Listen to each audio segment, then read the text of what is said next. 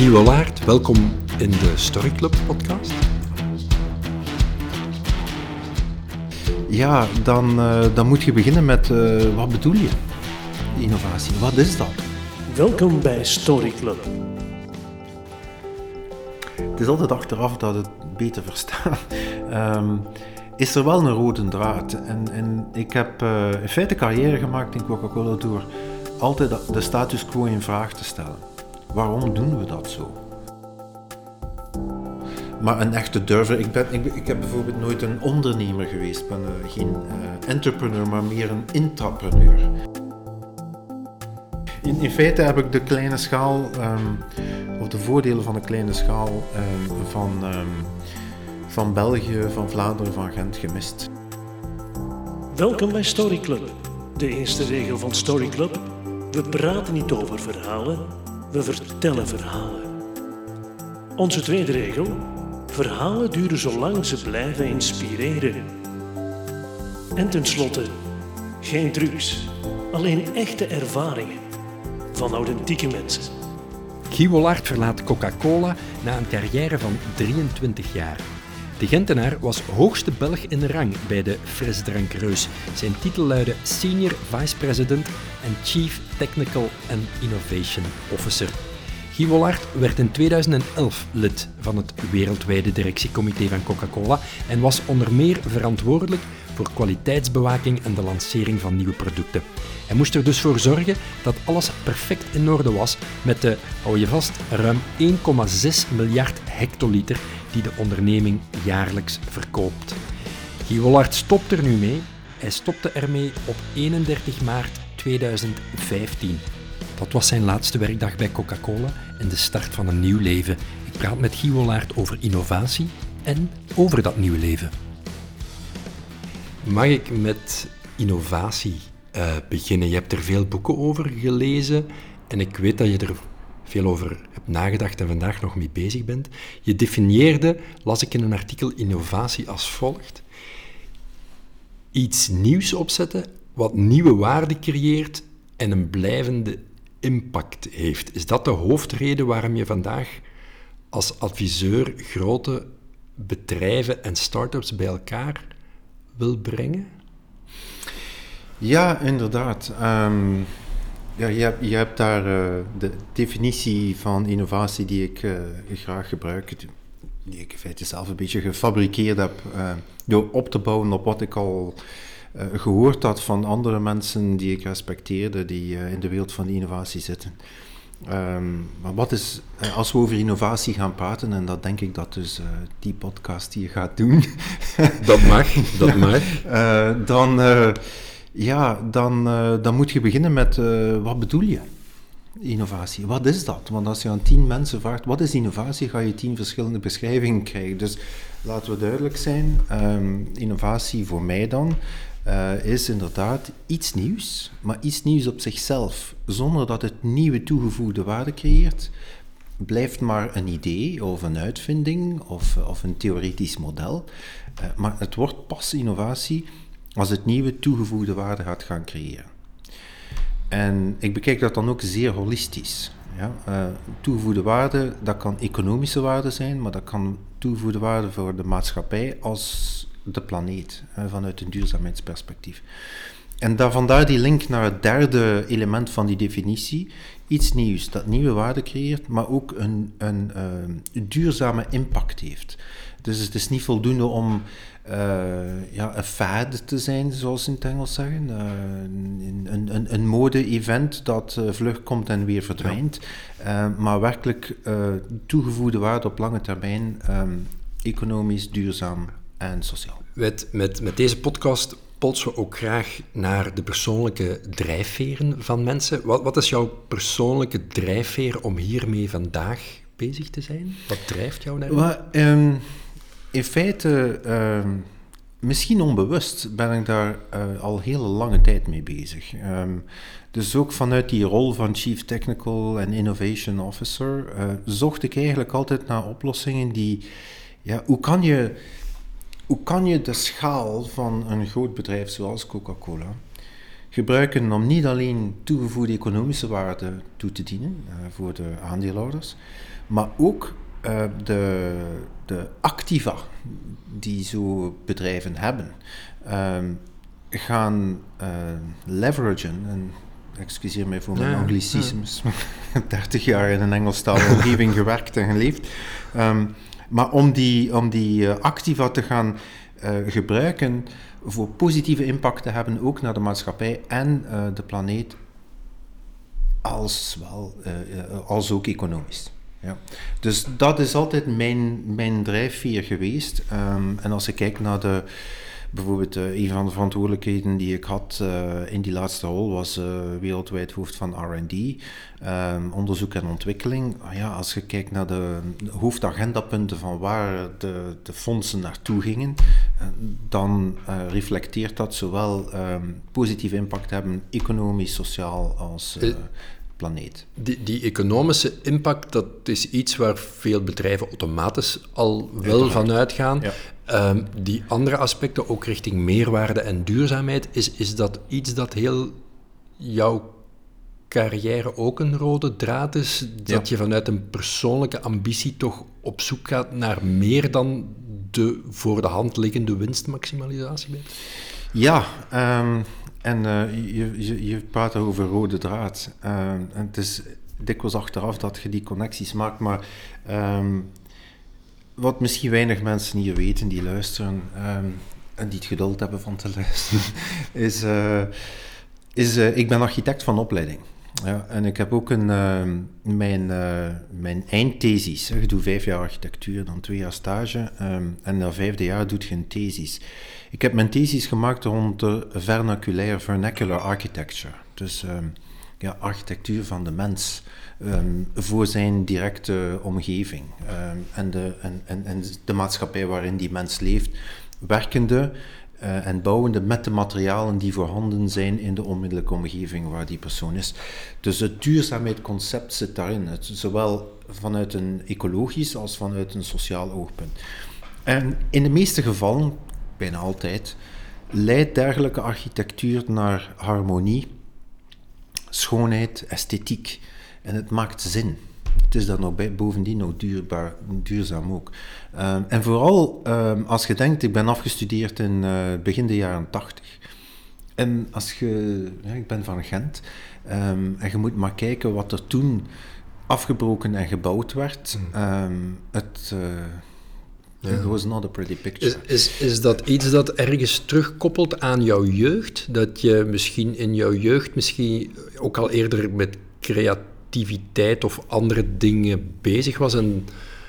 Niet zozeer, maar uh, waar het van komt, waar de, de, de, de, de spark, de spark uh, eigenlijk van komt, is, uh, is een vriend, mede, medestudent, met wie ik zeer nauw heb samengewerkt. Die daar helemaal, dus duurzame architectuur, duurzaam leven, um, dat was zijn levensfilosofie. En ik heb daar enorm veel van geleerd. Want ik, ik, ik, heb, ik heb dat van thuis niet meegekregen, dat is geen kritiek. Dat was een jeugdvriend. Maar dat was, uh, nee, dat is een vriend die ik leren kennen heb als medestudent. Als medestudent, ja. ja. En, en zo hebben wij samen, we hebben vijf jaar ook samen gewerkt. Ik heb daar enorm veel uit geleerd. Nu, wij, onze paden zijn totaal in andere richtingen gegaan. Uh, hij heeft uh, een, uh, een reputatie en een carrière en een bureau opgericht. werkt geloof ik met 15 man of zo. Ehm, helemaal in de filosofie van duurzame architectuur. En is daar ook een referentie voor in, in België. Zeker in Vlaanderen. Zijn naam is Luc Eekhout. En Luc en ik zijn nog altijd zeer, zeer goede vrienden. En je zou kunnen zeggen, de, de paden die wij gegaan, uh, gekozen hebben, zijn, uh, kunnen niet verder van elkaar liggen. Als je, als je naar mijn carrière kijkt en wat hij gedaan heeft. Uh, maar toch, we komen altijd opnieuw samen, sporadisch, hebben de meest interessante gesprekken. Um, Um, dus die filosofie van duurzaamheid heb je eigenlijk altijd wel geïncorporeerd in jou. Gerespecteerd. Ja. Gerespecteerd. Ik ga ook niet zeggen, ik, ik ben geen treehugger. Ik, ik, ik, ben ook geen persoon die dat uh, absoluut gaat uh, in alle details, in alle aspecten van zijn leven gaat, gaat um, um, uh, embracen, die dat, ja, ja. die dat gaat omarmen. Maar langs de andere kant, ehm, toen ik in die leiderschapsposities kwam bij, bij Coca-Cola, kwam dat toch wel zeer sterk terug. Dan zeg ik, maar hoe kan ik dat nu aanwenden, die, dat respect voor die waarde, dat waardegevoel, ehm, en, en hoe kan ik de feite de activa van een bedrijf als, eh, als Coca-Cola, van, van, dat zo'n rijkwijde heeft, op een bepaalde manier gaan gebruiken om positieve impact te hebben op de maatschappij en de planeet. En natuurlijk, natuurlijk eh, economische waarde toe te voegen aan de, voor, de, voor de aandeelhouders. En dat is in feite niet, niks anders dan de triple bottom line. Waar, eh, Als ik een hele grote sprong mag maken, en misschien heel zwart-wit, is dat de reden waarom er misschien vandaag niet meer werkt? Omdat het dan wringt op het einde? Omdat je zegt van, het is niet exact vanuit mijn eigenheid dat ik kan doen wat ik moet doen, heel zwart-wit gesteld, maar is dat toch een stuk waarheid dat daarin Ja, zit? je, kan je, eh, je moet jezelf afvragen. Ik ga je direct antwoorden, ja, dat heeft daar heel veel mee te maken. Ehm, maar je moet je toch afvragen, eh, hoe blijft een bedrijf relevant? Eh, zeker een, een, een, een groot bedrijf dat wereldwijde activiteiten heeft. Ehm, is uw relevantie alleen te bepalen door het feit dat je economisch groeit? In een, en terwijl dat we zeer goed weten dat we in een wereld zitten en leven van beperkte aantal grondstoffen. Ja? Eh, ik heb ooit eens gehoord van een, een Franse filosoof, ehm, maar ik ga het in het Engels zeggen, die zei: Planning for infinite growth in a world of finite resources is lunacy. Ja. En, en dat, bij mij ging daar ook een licht aan van, wauw, zo, zo eenvoudig gezegd, maar zo raak. Eh, want eh, eh, dat is de essentie. En waar zijn we mee bezig? Ehm, succes wordt ehm, succes zoals bepaald door Wall Street en, en economen, ehm, is in feite economische groei. Ja? Meer winst vertaald naar meer, ehm, uiteindelijk meer eh, shareholder value, vertaald naar ehm, meer waarde van de aandeel. Dat op zich is belangrijk, akkoord. Zo werkt ons economisch model. Maar je kan niet, iedereen kan niet blijven economisch groeien, want als je meer economisch groeit, heb je, en als je in een productenbusiness zit, dan heb je meer grondstoffen nodig. Dat is een, een directe lineaire relatie. Ehm, dat is niet houdbaar. Dat is, niet, dat is eigenlijk finite. Ja? Dat is niet, je kunt niet eindeloos blijven groeien in een wereld van beperkte grondstoffen. Ik, ik, ik, Dus vandaar, sorry, maar vandaar dat je, je, je moet naar andere modellen gaan zoeken. En zeker als je een bedrijf bent dat in 200 landen fysisch actief is. Waar je in 200 landen eh, vrachtwagens op de wegen hebt, waar je in 200 landen de- in de markt hebt, waar je een, een, een, een economische en ecologische footprint achterlaat. Hoe kun je dat gebruiken op een positieve manier?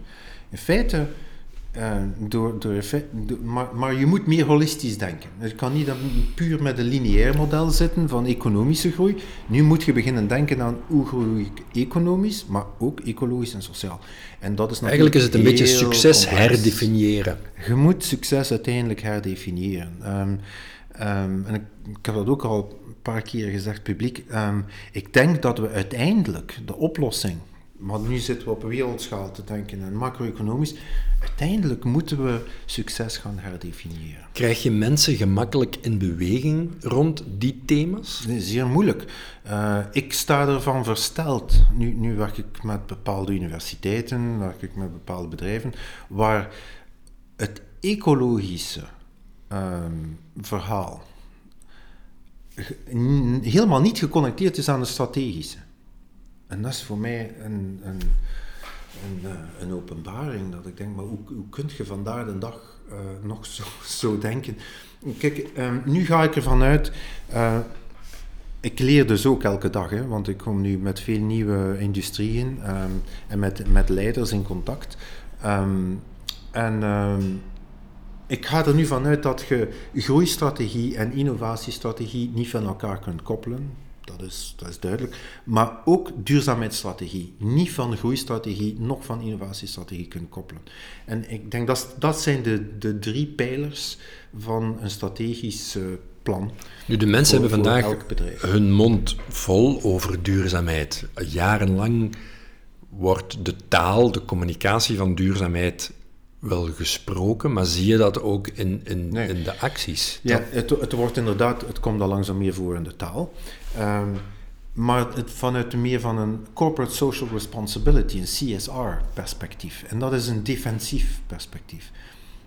De vraag is, hoe bouwt je duurzaamheid zodanig strategisch in, in het groeistrategie van het bedrijf, um, en daar uiteraard uh, gelinkt aan, het, uh, aan de innovatiestrategie, zodanig dat het inherent deel wordt van, van uw businessmodel. Van, ja, en wie, eh, wat je betekent en wie je bent en uh, waar je jezelf wilt uh, naartoe nemen. Nu, taal en communicatie, het is al even gevallen, is natuurlijk ook belangrijk om mensen daarin mee te nemen en te inspireren, om mensen op dat spoor te krijgen intern. Vanuit jouw eigen ervaring, wat denk je dat de rol van storytelling daarin is? Mm, enorm belangrijk. Um, en uh, ik, ik, ik mijn personal story, dat was zelf een ontdekking ook. Uh, ik weet niet wat je uh, BIF kent, Business Innovation Forum. Dat is een organisatie gebaseerd in Rhode Island, Providence, Rhode Island. en dat zijn eigenlijk de kerels die oorspronkelijk TED hebben opgezet, die dat verkocht hebben en die dat opnieuw hebben gecreëerd. En die vragen aan hun sprekers, die krijgen een 15 minuut slot om een boodschap over te brengen, maar zeer persoonlijk verteld. Dus eh, je, moet jezelf, in feite, ze vragen dat je jezelf kwetsbaar opstelt. Ja. En, en dat was voor mij de eerste keer dat ik uh, in een positie geplaatst werd, dat dat expliciet gevraagd werd. En ik heb daar veel uit geleerd. Um, en ik heb dat ook uh, enorm gebruikt en daaruit geleerd dat als je het echt persoonlijk vertelt, um, en zegt van kijk, ik heb een fout gemaakt of ik heb geleerd, wat, wat ook al. Um, dat is my journey en, en, en, en dat is de vooruitgang die ik gemaakt heb, de persoonlijke evolutie.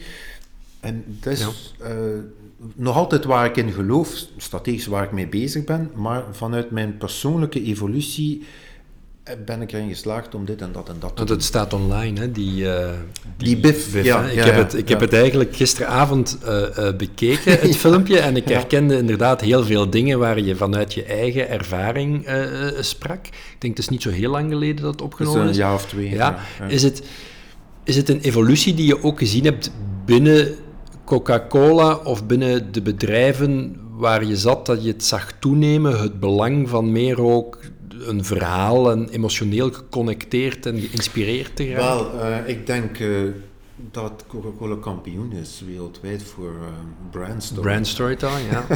maar doen zij het ook goed op ja. leadership storytelling, waar ja, de leiders... daar kunt je vragen over stellen. Hè? Dus um, ik kan rechtstreeks... Um, concreet praten met, uh, met Coca-Cola. Wat is de visie van Coca-Cola van de huidige CEO? Is, uh, de CEO verandert nu in april, maar is van um, Vision 2020 is we gonna double our business. Niet erg inspirerend als boodschap. Hè? Dat is een zeer inspirerende visie naar de aandeelhouders toe. Maar is dat een inspirerende ja. visie naar het personeel ja. toe? Hm, ja, er zal toegevoegde waarde gecreëerd worden intern. Hè. Als het bedrijf goed doet, dit doe ik als uh, het werkgever ook goed. Maar is dat een inspirerende visie naar de maatschappij toe? En dat is een zeer moeilijke discussie om te hebben. Um, ja. Um, je haalde, je haalde nog een ander thema aan, hè, kwetsbaarheid in je eigen lezing bij het BIF. Uh, is dat ook een aspect dat je, als je in het directiecomité of in het managementteam rondkeek bij Coca-Cola, dat je dacht, ja, daar is toch een evolutie van de managers die ik zie, die op een andere manier, meer op een open, kwetsbare, authentieke, minder top-down manier aan communicatie en leiderschap doen? Is dat een evolutie of zeg je ja? Moeilijk. Weinig. Uh, er is evolutie, er is vooruitgang. Uh, dat heb ik gezien bij Coca-Cola. Dat is duidelijk een evolutie. Dit is, dat bedrijf is in, in, touch hè, met, met wat er in de wereld gebeurt, zeker en vast. Um, en, en zijn intelligente leiders. De vraag is, is de evolutie vlug genoeg? Want we zitten toch wel cliché, we leven in een zeer vlug veranderende wereld, die altijd maar vlugger verandert. Dus je moet intern ook enorm veranderen. Ehm, en is de appetijt daar om, ehm, om met de nodige, ja, die, die, die nieuwe waarden echt te demonstreren? Ik ga bijvoorbeeld noemen transparantie. We leven in een wereld waar alles kan geweten zijn, alles zal geweten zijn en alles moet geweten zijn. Ja. Hoe meer sensors dat er zijn, hoe meer camera's dat er zijn, kun je, kun je niet meer wegsteken.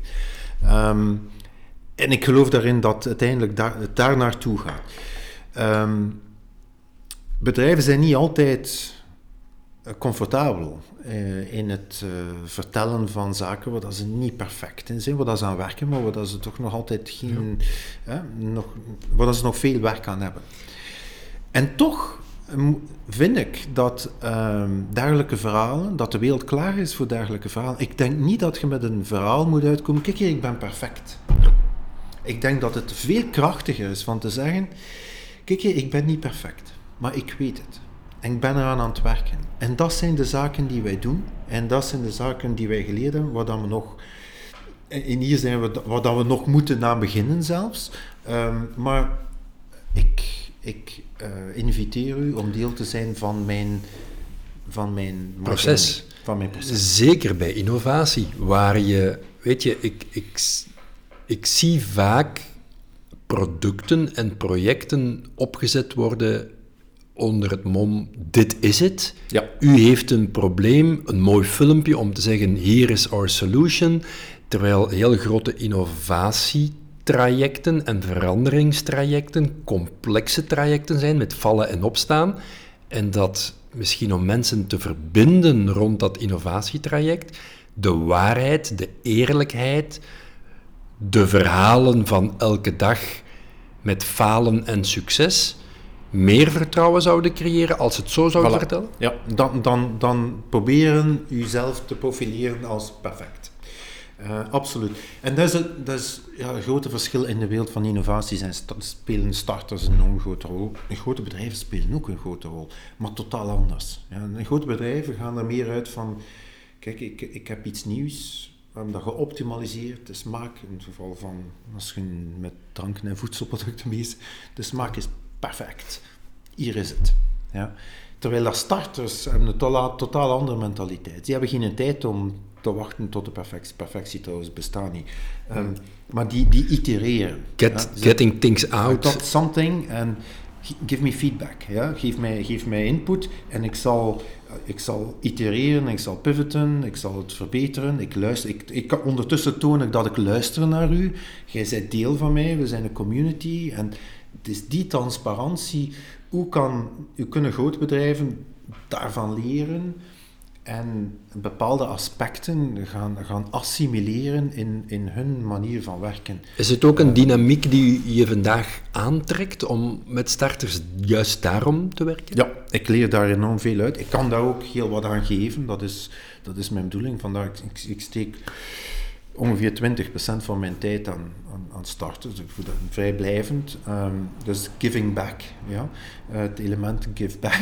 Maar tegelijkertijd leer ik daar ook hmm. veel uit. Uh, ik haal daar ook veel energie uit. Um, en, en, en tegelijkertijd, ja, je ziet de, de sterke punten van starters en dan ja, de sterke punten van bedrijven. Bedrijven hebben schaal. Grote bedrijven, zoals KMO's ten opzichte van starters, hebben schaal. Um, maar ze hebben niet die uh, agility hè? en die flexibiliteit, die transparantie, die. Um, uh, learning by doing. Learning by doing, ja, die de iteration, uh, weet wel.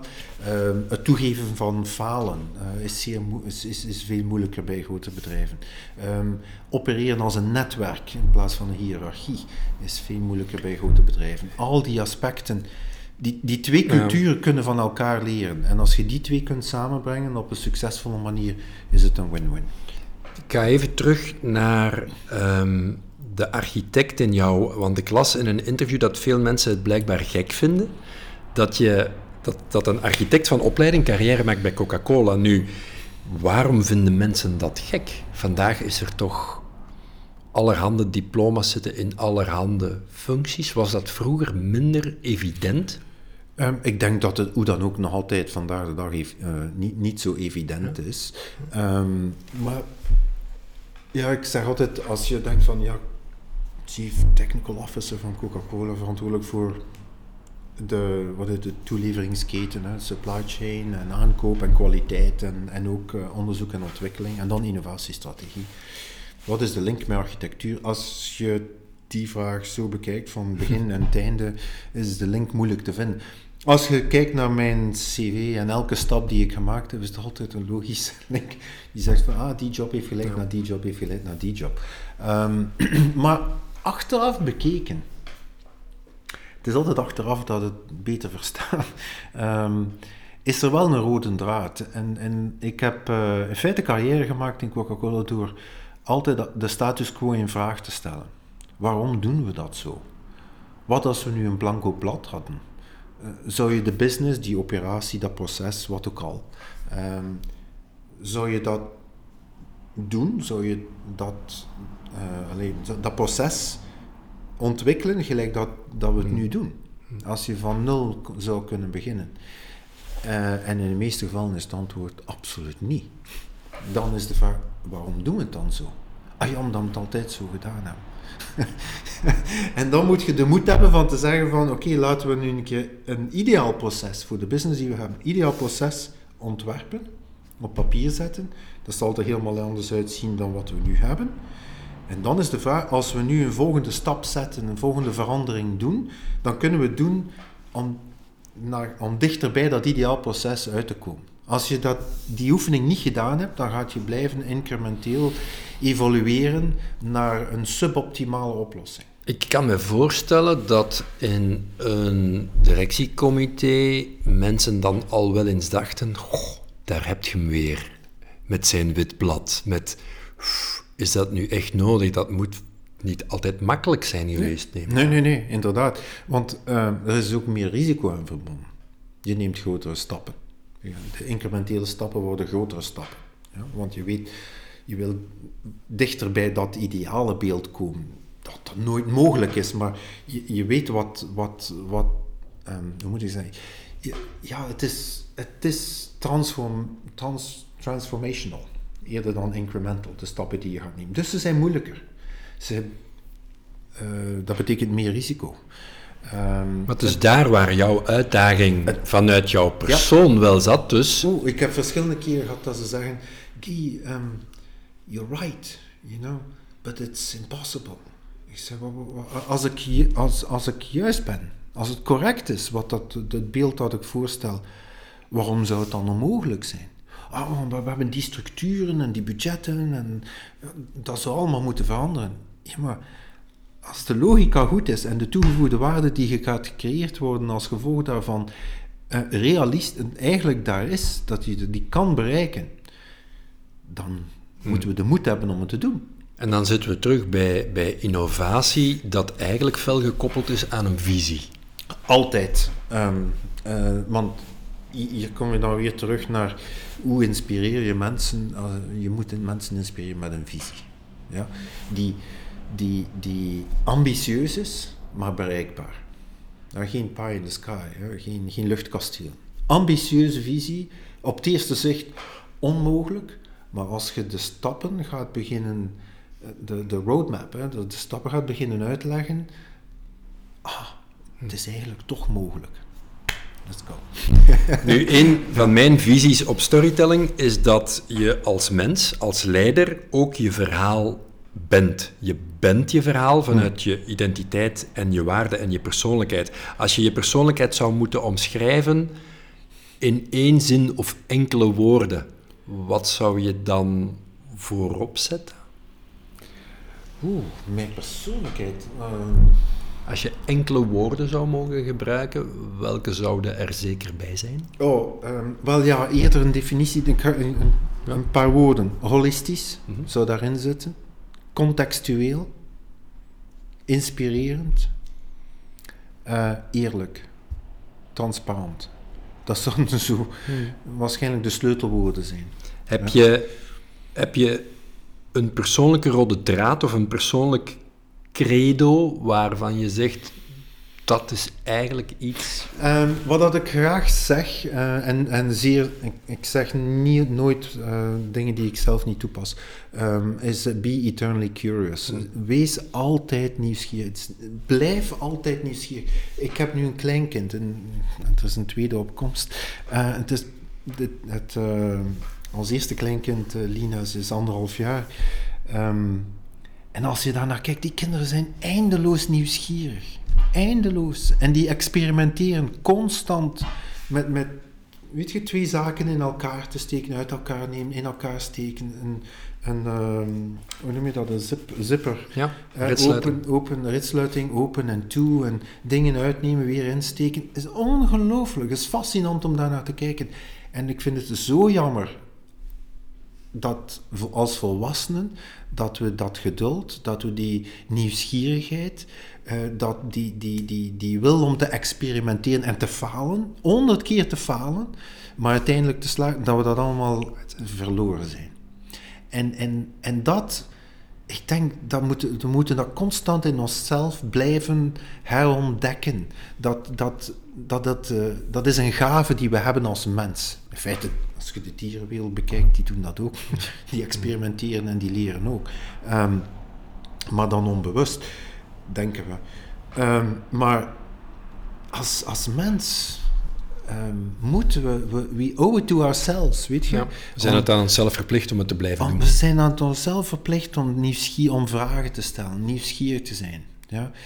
Um, get out of, yeah, get out of the box, think out of the box, is de, is de, is de cliché term, je, maar het is, het is zo juist. Je zegt ook in je lezingen, de wereld is aan de durvers. Vind je van jezelf dat je een durver bent? Niet, niet echt. Ik, ga, ik, ik, ben zeker niet iemand die de status quo uh, aanvaardt. Um, maar een echte durver. Ik, ben, ik, ik heb bijvoorbeeld nooit een ondernemer geweest. Ik ben uh, geen entrepreneur, maar meer een intrapreneur. vanuit dat perspectief heb ik wel ja, heb ik bepaalde stappen gezet binnen in een bedrijf. Maar ook als persoon kunnen zeggen, is dat durven, je studeert af, je trouwt en dan zeg je, ik geef hier alles op. Um, ik vertrek met mijn vrouw naar het buitenland. Um, je hebt geen job. Je hebt, uh, het verlaten van, van, van een grote multinational op relatief jonge leeftijd. Dat is ik wil zeggen, van, van, uh, van is toch ook durven. Dus durven, ja. Dat is de gouden, uh, de gouden handboeien ja. laten vallen. Mag ik uh, vragen nou jouw leeftijd? nu, 57. Ja, dus ik bedoel, het is niet iedereen gegeven om de kracht om daar uit te stappen, of zie ik dat verkeerd? Ah, nee, nee, nee, want uiteindelijk, je kan, je kan jezelf indenken, de gemakkelijkste manier, als je met een bepaalde frustratie zit, de gemakkelijkste manier, zeker in de positie waar ik zat, is blijf zitten. En, en blijf gefrustreerd of, of geef, geef op. Geef u, u, uw wil om door te breken, uw wil om uh, ja, toegevoegde waarde bij te, bij te brengen die waarin je gelooft, die essentieel en relevant is voor het bedrijf op lange termijn. Ja, als jouw mede-collega's dat niet zo zien zitten, en zeker de CEO, uh, oké, dan moet je dat respecteren. En dan of you shut up. Maar is toch niet iedereen gegeven, denk ik. Of, of blijft de meerderheid zou, zou, zou kunnen blijven zitten. Heb je dan geen schrik van het grote zwarte gat van oei, als ik hier nee. stop, wat dan? Nee, nee, nee. nee. Dat is, dat is uh, waar ik dus... Uh, een, een durver ga ik mezelf nu niet noemen, maar wel, ik blijf nieuwsgierig. En, en ik vind het leven is te kort om op een, op een één plaats gefrustreerd verder te doen. Ik kijk met verbazing naar het hele debat rond uh, burn-out. Um, depressies, burn-out. Um, ja, dat is een, een reëel probleem. Maar dan vraag ik me van, van waar komt dat? En hier ga ik een verhaal vertellen, als ik, als ik mag. Ik gaf een lezing onlangs aan studenten, alumni, um, uh, MBA, EMBA, ja, en, en alumni. dus in feite drie, soort, drie groepen in de zaal, 120 man. Um, en ik vernoemde ja, de belangrijkheid van transparantie. Um, en ook als, als leider moet je transparant ageren. Je connect the dots. Hè. over de functies, over de geografieën, over de business streams, wat ook al. En er was iemand die uh, um, in het publiek, die zei, een dame, die zei, ja, zegt ze, wat als uw omgeving, ja, als jij zelf transparant wil zijn, maar uw omgeving niet? Wat doe je dan?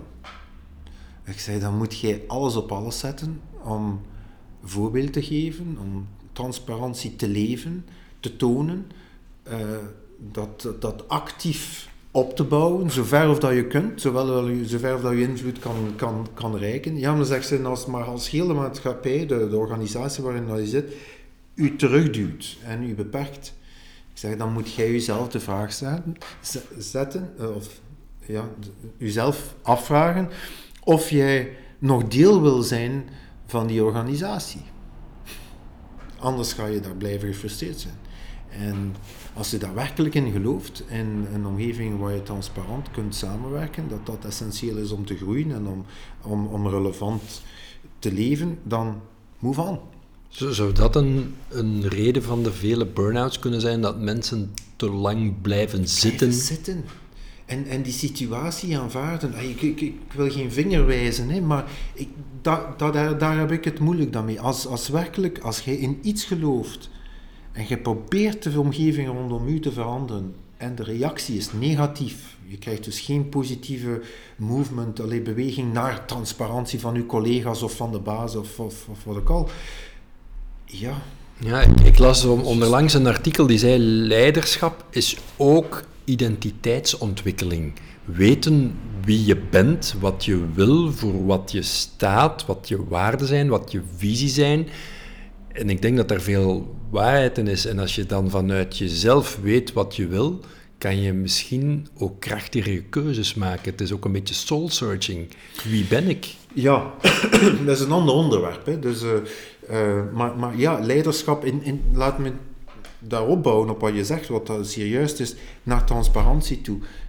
Oké, wat ik gedaan heb bijvoorbeeld um, binnen Coca-Cola is, ik heb mijn objectieven, business objectives van het jaar, die overeengekomen zijn met de CEO, plaats ik op de interne website. Totale consternatie.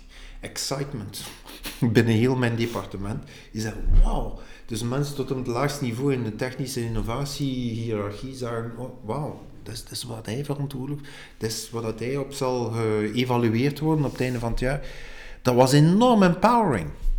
Enorm empowering. En ik had gehoopt, de positieve reactie die ik kreeg vanuit de organisatie, mijn mensen, uh, was zo groot, dus dat ik dacht van, ah, die, mijn collega's gaan dat nu ook doen. Niemand. Niemand. Zo, eh, dat, dat versta ik dus nog altijd niet. Ja? Uh, maar, maar dus denk ik, een illustratie eh, die, die bevestigt wat, wat u daar zegt, is, ja, je moet het leven. Ja, je moet het zijn, je moet het leven, anders kan je niet als een authentieke leider overkomen. Um, het is geen kwestie van uh, een rol te gaan spelen. Het, is, het, is, het is telling the story, maar ook acting upon. Acting, ja, ja, ja. ja. Lead by, by example. Lead by example. Ja, absoluut. We, zo belangrijk. We regelen een daguitstap met een van jouw all-time favorite heroes. Dat mag levend of dood zijn. Wie zou ik mogen bellen waar je morgen zegt: Kijk, ik heb een dag vrij en de RAF regelt gelijk wie ik kan kiezen om eens mee te gaan wandelen, iets te gaan eten? Ja. Wie zou je graag ontmoeten? Um, ik moet daar lang over nadenken. Uh, maar ik heb zeer veel respect voor mensen die uh, uh, zeer holistisch nadenken. In feite zou ik zeer graag teruggaan naar een tijd spenderen met een professor, docent die ik in Sint-Lucas gehad heb. En zijn naam eh, is Fried Verschuren. Um, en die gaf onder andere toen architectuurtheorie. En die kon praten, die, die kon zaken aan elkaar knopen wat, dat, wat die je nooit aan elkaar zou geknoopt hebben. Uh, die kon beginnen praten over een archeologische vondst en de proporties in, de, in het vloerplan dat hij daarin zag. Een archeologische vondst bedoel ik een, stad ja, in, uh, in, in wat vandaag Syrië is.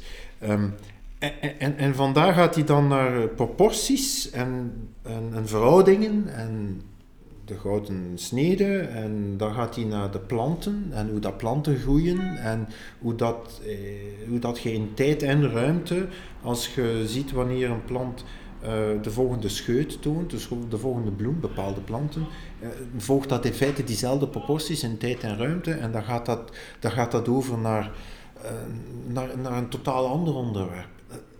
Eh, dat, dat vond ik uh, absoluut, absoluut inspirerend. Heb je nog contact met hem gehad? Nee, maar ik ben nog maar in feite pas ja. terug. Uh, Geeft hij, weet je nog iets van hem? Geeft hij nog nee, les? zeker niet meer actief. Nee, nee, nee, nee. nee zeker niet meer actief. Als je, als je hem iets zou mogen vragen, na alles wat je eigenlijk geleerd hebt, ook vanuit je professionele leven en met de dingen waar je bent mee bezig geweest, wat zou jij hem vragen? Ja, daar moet ik een beetje over, over, nadenken. Ik zou wel weten wat hij in zijn vrije tijd nu doet. Ja. Dat, dat zou ik wel willen weten. Dus ik, ik zal hem zeker en vast gaan opzoeken. Uh, eens dat de zaken hier, dat, dat we zelf weten waar we mee bezig zijn, waar we naartoe gaan. Nu dat we hier, uh, ja, we zijn nog zeer recentelijk terug, na 30 jaar weg geweest. Om tamelijk wat dingen toe op zijn poten te zetten. Ja. Misschien om af te sluiten, we hadden het al een stukje over uh, een nieuwe manier om succes te herdefiniëren. Mm.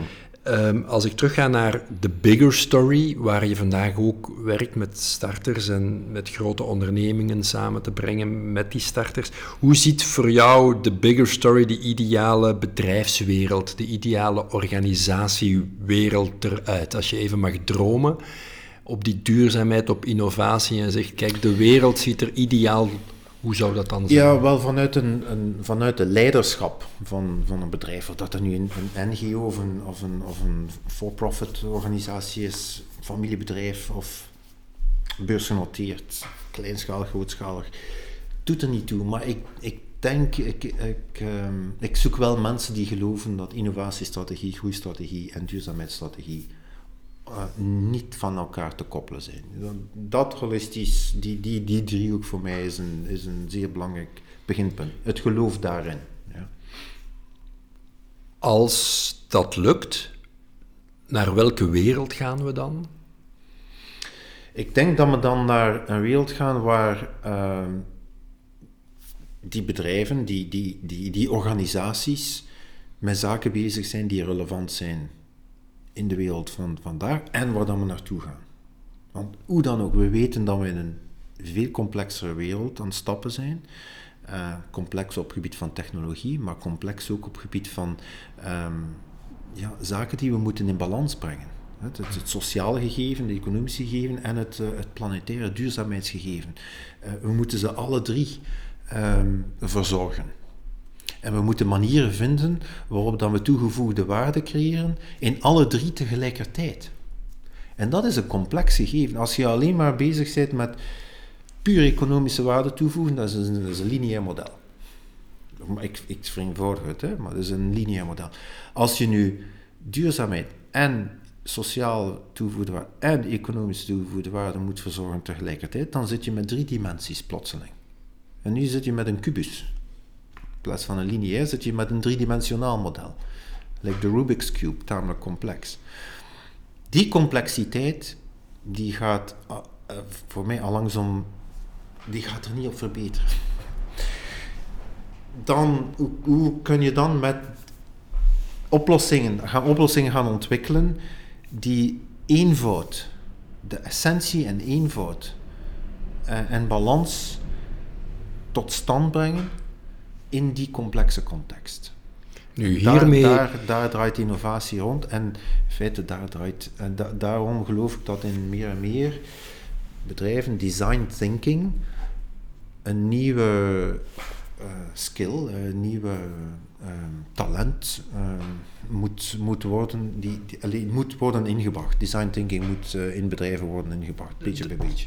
Daarmee bezig zijn en je bent na 30 jaar terug in België is België dan soms niet een te kleine schaal als je internationaal zo actief bent geweest als jou? Voel je soms niet dan dat je op een te beperkt niveau bezig bent, of geeft je dat juist energie Ja, om dat te geeft herschalen? energie. In, in feite heb ik de kleine schaal, ehm, of de voordelen van de kleine schaal ehm, van, ehm, van België, van Vlaanderen, van Gent gemist. Ja. Ja, ehm, want ehm, ja, die, die kleine schaal brengt ook diversiteit met zich mee, brengt rijkdom met zich mee, hè, vanuit een cultu cultureel ehm, en, en diversiteitsperspectief. Eh, en, en nu hier terug zijn, apprecieer ik dat. Ik heb niet de grote schaal vanuit de wereldcontext eh, of vanuit de context van een groot Amerikaans bedrijf, maar ik heb de schaal van een diversiteitsperspectief. Ga je blijven hangen in België? Ja, ik denk het wel. Ja. Ja. We hebben, eh, ja, we hebben eh, vastgoed ook eh, gekocht. We zitten, Ja. ja. Wat, we zitten, zijn hier terug. wat, wat mag ik jou wensen voor 2017? Voor jou persoonlijk, wat staat in jouw top 3? Ehm, ja, professioneel dat ik de connecties maak met, die, met de businessleiders die even die op dezelfde golflengte zitten en die met diezelfde zaken bezig zijn. Ehm, persoonlijk is voor ons, eh, dat is het jaar waar we ons eh, vestigen. Ja. Ehm, dus ja, dat betekent verhuis en allerhande zaken, Eh, heel wat dingen. En dan ook ehm, genoeg tijd met mijn kinderen. Mijn kinderen wonen in Europa, maar niet in België. Zo. Dat is niet altijd evident. Ja. Dat zijn Mag de drie belangrijkste U hartelijk danken eh, voor dit fijne gesprek. Ja, dank u. Bedankt om naar deze podcast te luisteren. Als u er iets aan gehad heeft, laat het ons dan zeker weten. We staan op iTunes. Ik zou het fantastisch vinden als je daar een kort berichtje of een recensie zou achterlaten. De Story Club is een podcast die gelooft dat een sterk persoonlijk verhaal leidt tot succes. We luisteren elke maand naar verhalen van leiders, ondernemers en experten en delen graag met jullie de inzichten, zodat jij jouw persoonlijk verhaal verder kan ontwikkelen om meer succesvol te zijn in jouw leven en jouw werk.